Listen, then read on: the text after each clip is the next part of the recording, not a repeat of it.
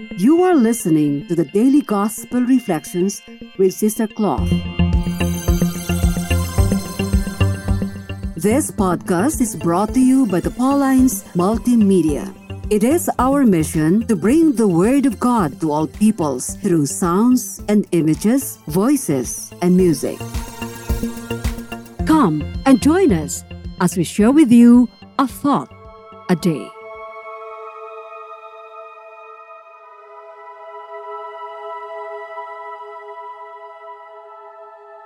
Our reading for today is taken from the Gospel according to St. Luke chapter 17, verses 7 to 10. Jesus said to his disciples, Who among you would say to your slave who has just come in from plowing or tending sheep in the field, Come here at once and take your place at the table? Would you not rather say to him, Prepare supper for me? Put on your apron and serve me while I eat and drink. Later, you may eat and drink. Do you thank the slave for doing what was commanded? So you also, when you have done all that you were ordered to do, say, We are worthless slaves. We have done only what we ought to have done.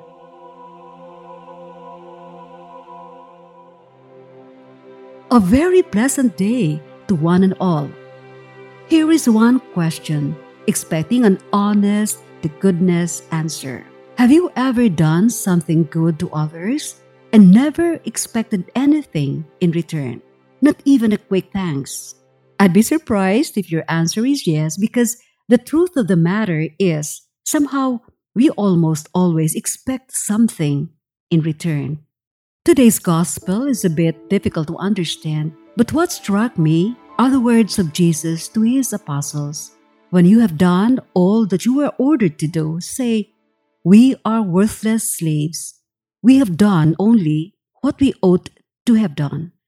The master in the gospel did not have to thank the slave for the service he rendered, because that is precisely what he is paid to do. In like manner, if I have to apply this to my ministry in the church, I don't have to expect anything from the Lord because it is my duty as a church worker to do things for Him and for His people. This is not to mention the joy I feel and the graces I receive for serving God. But allow me to sidetrack a bit in my reflection as I go back to my statement earlier where I said I'd be surprised if your answer is yes, because the truth of the matter is somehow we also expect something in return, right?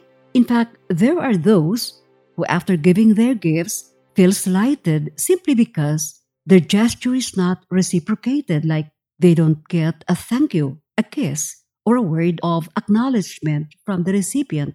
One author says, This kind of giver is a matcher, not a genuine giver because he or she gives and expects something in return and wants to get an immediate response from the recipient. But the best givers, according to this same author, are those who give in ways that are thoughtful and courteous and are not worried about not receiving anything in return. For in spirit, they believe in the words of Jesus, who said, Give, and it will be given to you. A good measure, pressed down, shaken together, and running over, will be poured into your lap. For with the measure you use, it will be measured to you. Lord, teach me how to give without expecting anything in return. May I recognize and value the positive impact I have on the recipient's life instead of craving for the satisfaction to be derived from their acknowledgement. Amen. Be with us again tomorrow as we share with you a thought a day. Meanwhile, you can follow us and listen to other Apple, Google, and Spotify podcasts on Paulines Multimedia. Have a good day.